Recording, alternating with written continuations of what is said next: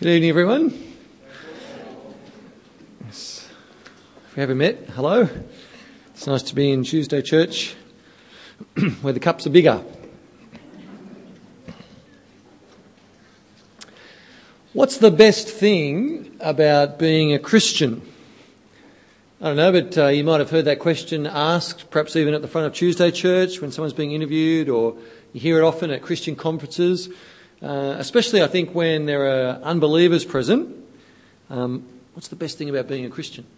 I wonder if I asked you tonight that question, what your answer would be. I wonder if I said to you, yeah, right this moment, what's the best thing about being a Christian? I wonder what your answer might be.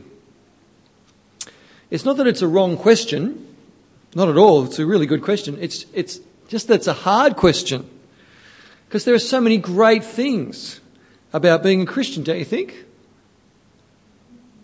Maybe? Yes. It's very difficult to just choose one, to choose the best. And so that old hymn that you might know and you're banned from singing it just now, you can sing it over supper later perhaps, but uh, that old hymn, Count Your Blessings, name them one by one, count your blessings, see what the Lord hath done. Maybe that's a better way forward, I think. Rather than choosing the best thing, trying to grasp instead all of the good things, to, to somehow try and count the blessings of belonging to Christ. And really, that's what we're attempting to do in this teaching series over the next five weeks. We're going to do some blessing counting uh, together. Had enough of the bean counters. We're going to be blessing counters, which is much more fun. And we're hopefully going to help each other to uh, appreciate what the Lord has done for his people. So I'm going to pray. I'm going to ask God to, uh, I guess, enlarge our imaginations and the eyes of our hearts and minds that we might try and capture, grasp something of all of the blessing that comes to his people in Jesus. So you might like to join me. How about we pray? Heavenly Father, we really do thank you. It's a great privilege, Father, to come before you and before your word and to know that as we read your word, you speak to us of profound and great things, and particularly tonight with this bit of the Bible open in front of us with so many just massively uh, great uh, themes and ideas. Father, we really need your help because we really want to take it in. We don't want to just read it and forget. We don't want to read it and somehow miss the grandeur of what we're reading. And so, Father, please help us. And I guess tonight, Father, we're, we're dealing with a, with a really big idea that stretches our minds, perhaps even uh, um, uh, makes us worried. Father, we just want to pray that you'd help us tonight to really humble ourselves before your word, to hear you speaking, to trust what you say, and to delight in what you say. It's in Jesus' name we pray. Amen. Well, like Bryson mentioned before, to guide us in our blessing counting, we're going to spend some five weeks looking at uh, just one bit of the Bible, uh, these 14 verses of Scripture that Anna read for us. And uh, every week we're going to hear them read, and we should get to know the passage pretty well. I'm Hoping your Bible might start just flicking open to it automatically, perhaps. It's really worth getting to know this bit of the Bible because it really is just fantastic. It's not an easy part of the Bible necessarily, but it is fantastic. And as we turn to it for the first time tonight, have a look at it with me, Ephesians chapter 1 and verse 1. The first thing we read is Paul's introduction of himself as the writer. You can see it there, hopefully. Uh, uh, an apostle of Christ Jesus by God's will. And then we keep reading and we see who he's written to. And we see it's to the saints and the believers in Christ Jesus at the city of Ephesus. And uh, then we see that he offers them greetings of grace and peace from God our Father and the Lord Jesus Christ. And then as we keep on reading, we suddenly find ourselves in the midst of this amazing outburst of praise and thanksgiving. Have a look at it with me in verse 3. He says, Praise be to the God and Father of our Lord Jesus Christ, who has blessed us in the heavenly realms with every spiritual blessing in Christ. Now you need to notice that blessing is sort of flowing everywhere, okay, in that verse. Paul blesses God uh, for blessing us with every spiritual blessing. Okay, there's blessing going everywhere, and the apostle is overwhelmed. He is overwhelmed with the generosity of God, with the grace and the peace that comes from God to his people. And we'll keep on returning to this point, okay, over the next few weeks. But notice with me now, please, what Paul says there in verse 3 God has blessed every one of his people with every spiritual blessing in Christ. In the heavenly realms, he says, in the, in the unseen world of spiritual reality, God has blessed every one of his people with every spiritual blessing in Christ. And so, can you see that we're in trouble right from the beginning with our series? Because if you belong to Jesus, if you're in Christ, and you try and seek to count your blessings, well, in actual fact, they're, they're uncountable. There's just so many of them. For God, in His generosity, okay, has blessed you if you belong to Jesus with every spiritual blessing. Every spiritual blessing. By spiritual, the apostle means of the Holy Spirit. He's not referring to material things, physical blessings, although they too, of course, come from God's hand. It's just that they are of this world which is passing away, and the apostle's focus is on something far bigger, far grander than merely material, physical blessing. And our focus ought to be bigger too, of course. For God, see it again, verse 3 God blesses every one of his people with how many? every spiritual blessing in the heavenly realms. Folks, it doesn't get any bigger than that, okay? It cannot get any bigger than that. And yet, of course, it's true, isn't it, that often in life, you and I feel neglected. There may have been times, even today, that you felt a bit ripped off. Perhaps even this week, there has been moments where you felt like, felt like you, you are missing out that we have less than we deserve, or at least less than we observe in other people. And you know, that's why I find these verses so helpful and so challenging, really. Helpful, okay, because notice again there in verse 3, in this outburst of praise and thanksgiving, God is reminding us right now of this great truth that He has blessed me with every spiritual blessing in Christ. That's so helpful. But of course, it's very challenging, isn't it? Because day by day, I need to learn how to view my situation from the perspective of this spiritual reality. I can't allow myself to wallow in self pity because that in, that, in fact, is completely out of step with reality. How can I possibly feel like I'm missing out when God has blessed me in the heavenly realms with every spiritual blessing in Christ? And if you belong to Jesus, the same is true of you. And so perhaps we need a reality refill about the blessings we enjoy from the gracious hand of God. And that's what these verses do in Ephesians 1. They give us a reality refill. They help us to begin perhaps the impossible task of counting our blessings so that we might too join Paul in praising our Saviour God. And you know what? If this, if this passage from verse 4 onwards, if it was like one of those, uh, a, a catalogue you know, if it was a catalogue of the spiritual blessings that God blesses his people with in the heavenlies, then on the very first page of the catalogue, in bright, glossy colour, okay, would be the blessing of election. And that's our focus tonight. We open up this catalogue of blessing, and what do we see? It's there in verse 4. We see, For he chose us in him before the creation of the world to be holy and blameless in His sight. It's the blessing of God choosing His people. It's the blessing of God's election of His people. It's the blessing of God predestining His people. And let me tell you, it is an astonishing blessing. And we thought about this a little bit, didn't we, a, few, a couple of weeks back from 2 Thessalonians. It is an astonishing blessing. It's a mysterious blessing, no doubt about it. It's a wonderful blessing. Have a look at the sentence again with me in verse 4.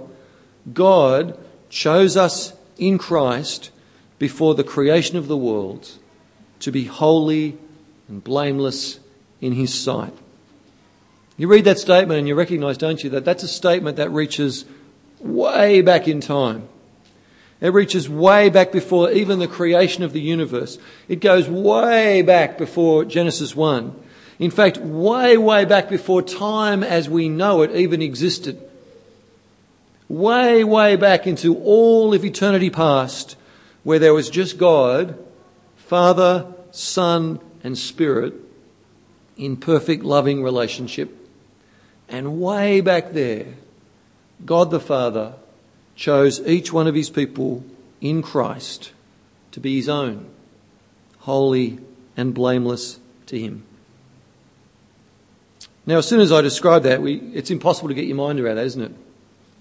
It's just too big. Can't quite grasp how that could possibly be. Can't quite grasp before time, even. It's beyond even our imagining because our imaginations are bound by our experience. And this is way beyond that. It is astonishing, it is breathtaking, and it is humbling. And what a surprise! What a surprise that it's difficult for us to comprehend. It's not really a surprise, is it? Because we are talking about the inner counsel of God. We are merely creatures and, and we are daring, uh, okay, to, to ponder into the inner counsel of our majestic and eternal Creator. We are like little children peering around the corner at something we don't quite understand, but we know it's wonderful. And all we can really do is stand open mouthed, stunned, delightfully stunned. Because in this passage, okay, God invites us to glimpse the truth that any choice we might have made for God was preceded by God's choice of us. God the Father chose each one of his people in Christ before the creation of the worlds to be his own, holy and blameless. And so Paul writes, Praise be to the God and Father of our Lord Jesus Christ, who has blessed us in the heavenly realms with every spiritual blessing in Christ. Praise to him.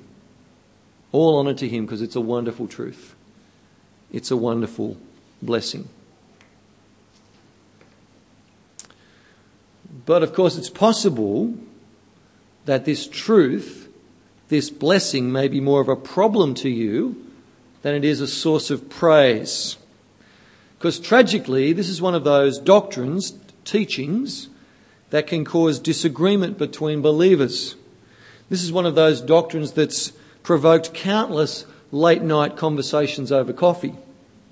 Christians even get very angry about this one. Maybe you're already feeling a bit cross with me. Maybe you're already dismissing what I'm saying. But can I say, please don't do that? Because, in fact, this is a critical truth of the Bible to believe. And I actually don't think this is one of those teachings on which we can agree to disagree. Too much is at stake, you see. It may be difficult, it may be mysterious, but it really is vital. Because, inevitably, a failure to believe this truth of God's choosing his people, inevitably a failure to believe that betrays one of two errors. A failure to believe in election or predestination means that you either overestimate the power of humans to choose God for themselves, or else you underestimate the control of God over his creation, and both are very, very serious errors. And that's why I just want to spend a little bit of time pursuing together any hesitations or doubts we might have because, it matters so much. It matters so much. So I'm going to begin with the sovereignty of God, the control of God over his creation. You don't have to move, you know, too far from this uh, passage in Ephesians 1 to set things straight about God's sovereignty. Because these verses, verses 1 to 14, in fact, are, are saturated with the sovereignty of God. Let me show you hope you're looking at it. Verse 5. See what it says? Verse 5, He predestined us. Verse 5, again, it says, in accordance with His pleasure and will. Verse 9, and He made known to us the mystery of His will. And then climactically, really, in verse 11, have a look at it. Verse 11, we read, In Christ we were also chosen, having been predestined according to the plan of Him who works out everything in conformity with the purpose of His will. Now, verse 11 is a massive description, okay, of the sovereignty, the control of God. God, the God of the Bible, is the one who works out everything, not some things, not most things, but everything, every single thing is worked out by God in accordance with the plan, the purpose of His will.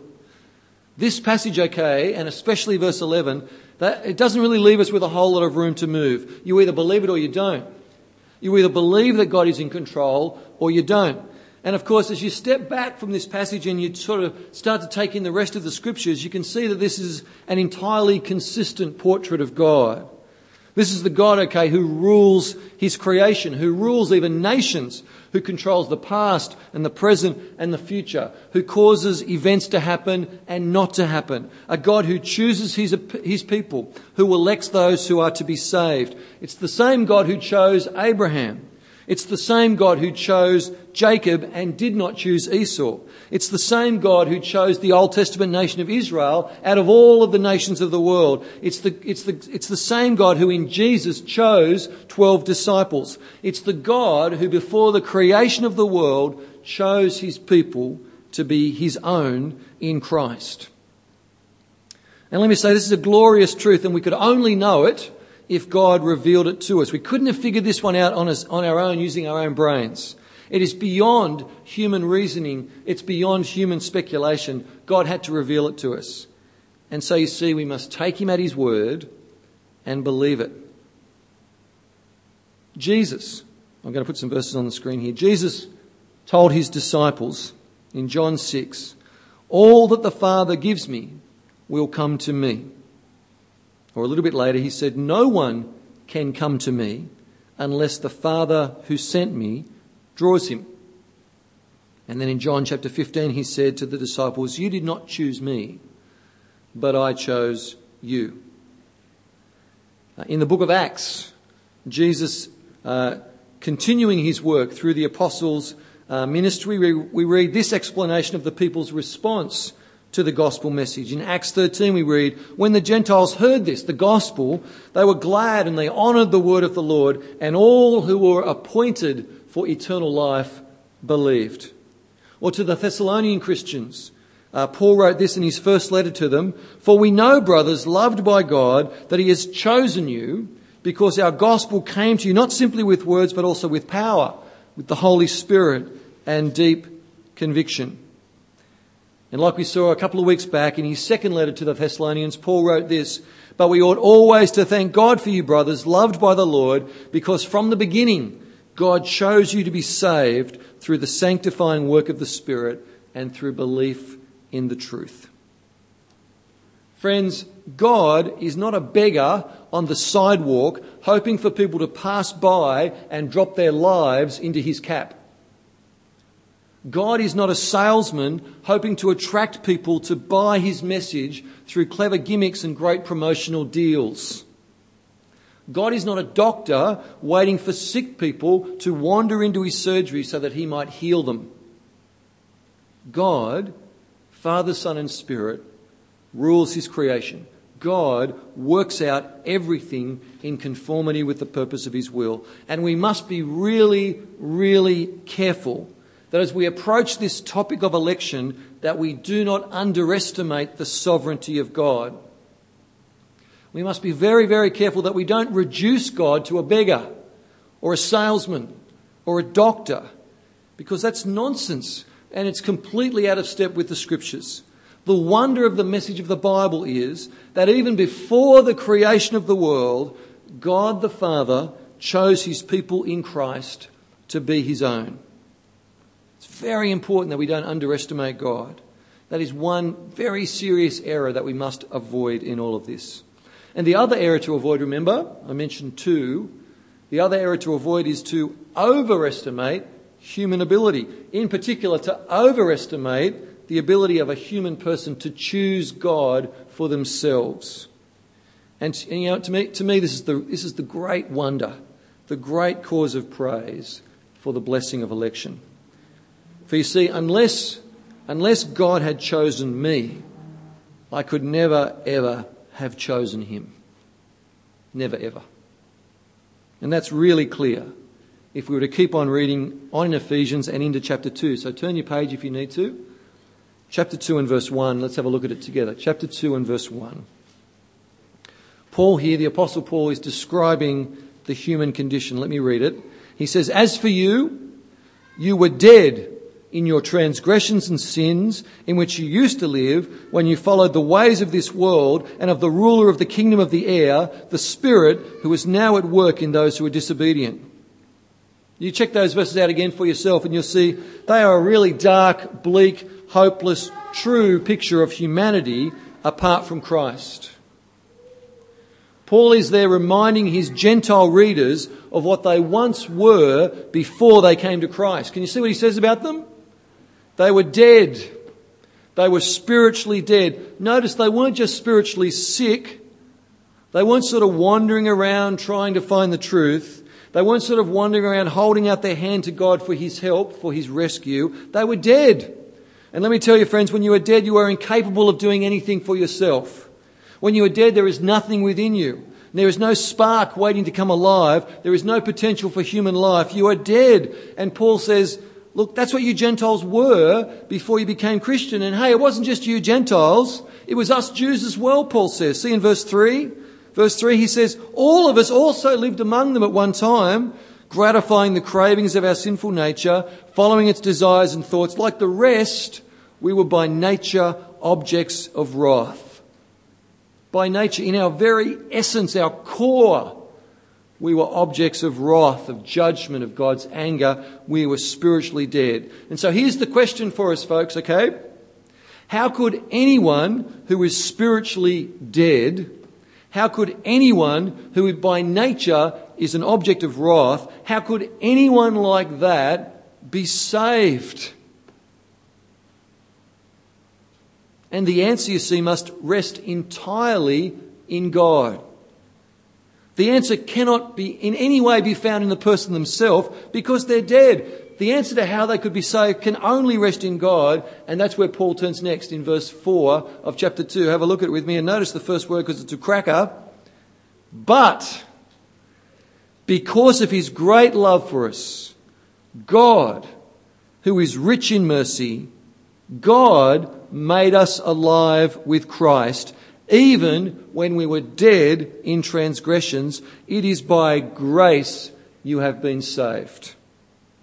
We've got to ponder the wonder of those words deep in our souls, brothers and sisters. God makes his people alive. God breathes life into dead people. God mercifully regenerates spiritually dead people. God makes his people alive in Christ. And as soon as you see the truth of that, and how can you avoid it? It's so plain there. As soon as you see the truth of it, you are seeing, you see, that God had to make a decision. God had to make a choice as to who he would make alive. Because clearly not everyone is saved. Clearly not everyone believes. And so God must have made a choice. And so the question becomes not did he choose or not, but when did he make that choice? And back in our passage, chapter 1 and verse 4, the answer is there. He made the decision before the creation of the world. It's not a decision based on merit. If it were, he certainly wouldn't have chosen me. And I'm telling you, he wouldn't have chosen you or anyone. Because in our very essence, we were nature, we were by, we were objects of his wrath, his judgment. And it wasn't a decision based on knowing in advance that somehow I would move towards Him, that somehow I would reach out for Him. It wasn't as if God knew in advance that I would seek Him because I wouldn't have. I couldn't have. I was dead in my transgressions and sins. And so you see, it must be all of God's grace. It's got to be all of God's grace. In the words of verse 7 in Ephesians 2, verse 7, Ephesians 2, all of this, okay, all of it was to show the incomparable riches of His grace expressed in His kindness to us in Christ Jesus. I love that phrase, incomparable riches, because that's true, isn't it? Incomparable riches of His grace. Or in the words of verse 6 back in Ephesians 1, verse 6 of Ephesians 1, it was all to the praise of His glorious grace which he has freely given us in the one he loves. You see, friends, the blessing of election, it swings the spotlight away from us onto where it belongs, onto God himself, that he might be glorified. It's all to display the incomparable riches of His grace. It's all to the praise of His glorious grace. It's all to the praise of His glory. But you might be wondering now, hang on, Paul. I remember making a decision to follow Christ.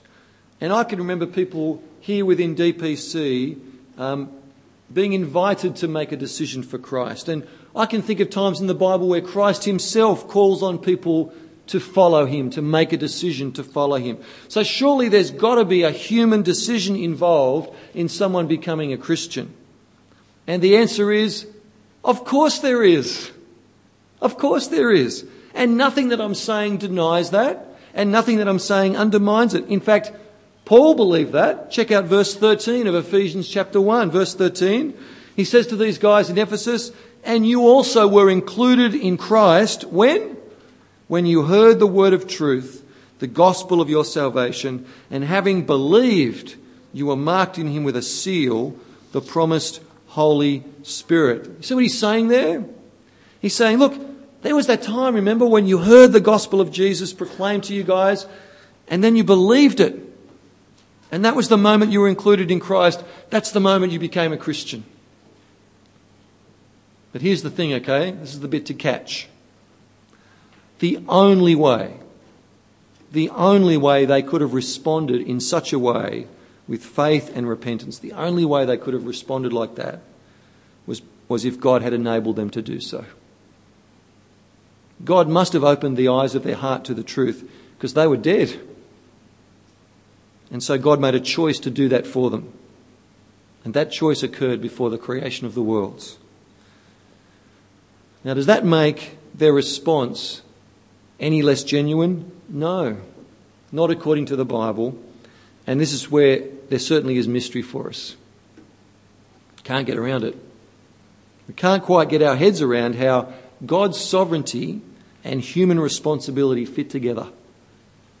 How can both be real and true? That's hard for us. But you know what? The clear, consistent testimony of the Bible is that they do. And I can't explain it, but I can describe it like this that God is so sovereign.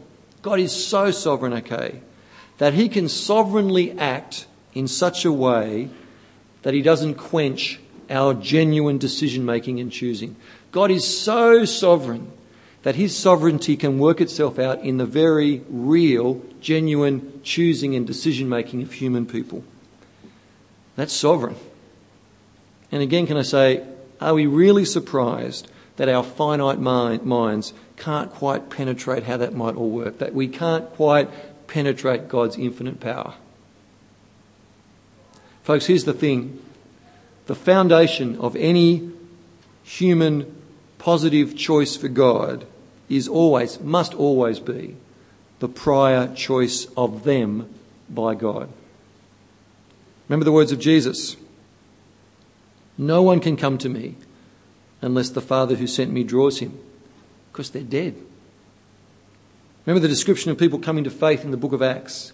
When the Gentiles heard this, they were glad and they honoured the word of the Lord, and all who were appointed for eternal life believed. Brothers and sisters, there is mystery here. I'm not denying it for a moment. There is deep mystery.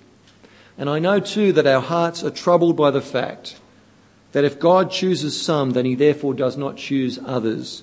And we cannot get around that.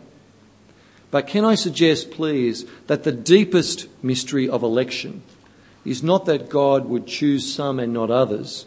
The greater, more glorious mystery is that God would choose anyone at all. Because that, that's the astonishing truth. That God would choose anyone at all. That God would choose just one rebel to save. That'd be astonishing. And yet he chooses a countless multitude from every tribe and language and nation. Every single one of them spiritually dead people, followers of the ways of this world, followers of the devil, people who seek only to gratify their sinful desires, people who by nature are objects of God's right wrath because of their evil rebellion, people like the Ephesians, people like you, people like me, and that is the blessing of election. That is the blessing of election. That God the Father chose each one of his people in Christ before the creation of the world to be his own, holy and blameless to him. And it is all to the praise of his glorious, incomparable grace. And so, brothers and sisters, in counting this blessing, can I, can I suggest just two responses? The first one is humble thanksgiving. Because that little song is right, isn't it? Our God is so very, very, very big. And you know what? He's not only very, very big, he's very, very gracious. And so this blessing should stun us into subdued, humble thanksgiving. Thank you, Father. I don't quite fully grasp it. There are some things that trouble me a little, a little bit about it. But thank you for choosing to save me from death and judgment. Humble thanksgiving. The second response may be a little more surprising, perhaps. But this blessing of election should stir us into zealous, loving outreach to our friends who are not yet saved. I wonder if that surprises you. Perhaps you might have expected the opposite. But the Apostle Paul, you know, who wrote these words before us, there was a time when he was in the city of Corinth, and it seems he might have been growing fearful or despondent in his evangelism. You know, he was trying to do the uh, each one reach one, and he was getting despondent. And the Lord spoke to him in a vision. And here's what the Lord said to him The Lord said, Do not be afraid, Paul. Keep on speaking. Do not be silent, for I am with you. And no one is going to attack and harm you because I have many people in this city. Catch it? The encouragement for Paul in his outreach was that the Lord had many people in that city. In other words, that the Lord had chosen many people in that city. And so Paul stayed there for a year and a half teaching the Word of God. Friends, we believe that God has many people in this city of Dubbo. And people come to Jesus as the Father draws them. That's our hope and our confidence in evangelism. That's why we pray. Because if it was down to us, okay, if it was down to us and how good we could explain the gospel, how well, better, we could explain the gospel, if it was down to our ability to be able to answer the questions, you know, this, this person may well become a Christian if I answer the question right. I couldn't sleep at night, could you? That'd be a terrible, terrible thing. How could anyone be saved then if it was down to us? But you see, because of the blessing of election, because God, before the creation of the world, chose his people, and because now, through the preaching of the gospel, God's sovereign purposes are working themselves out in the lives of individual people, that's why, with zeal and love, we can share the good news of Christ Jesus. And we can watch God do his work of drawing people to the Son. Humble thanksgiving zealous, loving outreach are two responses that the blessing of election should call forth from us. Brothers and sisters, praise be to the God and Father of our Lord Jesus Christ, because He has blessed us in the heavenly realms with every spiritual blessing in Christ. And you know what? He chose us in Him before the creation of the world to be holy and blameless in His sight. How about we pray?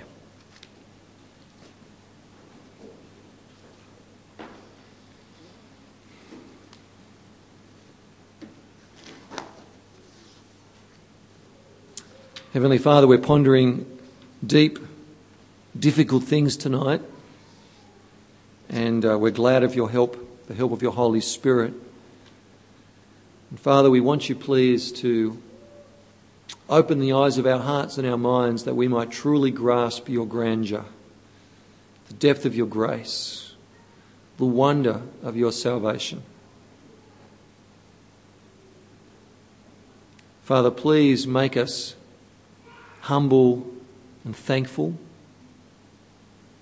And fill us, Father, with zealous love to see people hear the good news of Jesus. And Father, may it be your grace and your sovereignty which drives us. We thank you, Father, for the incomparable riches of your grace. It's in Jesus' name we pray. Amen.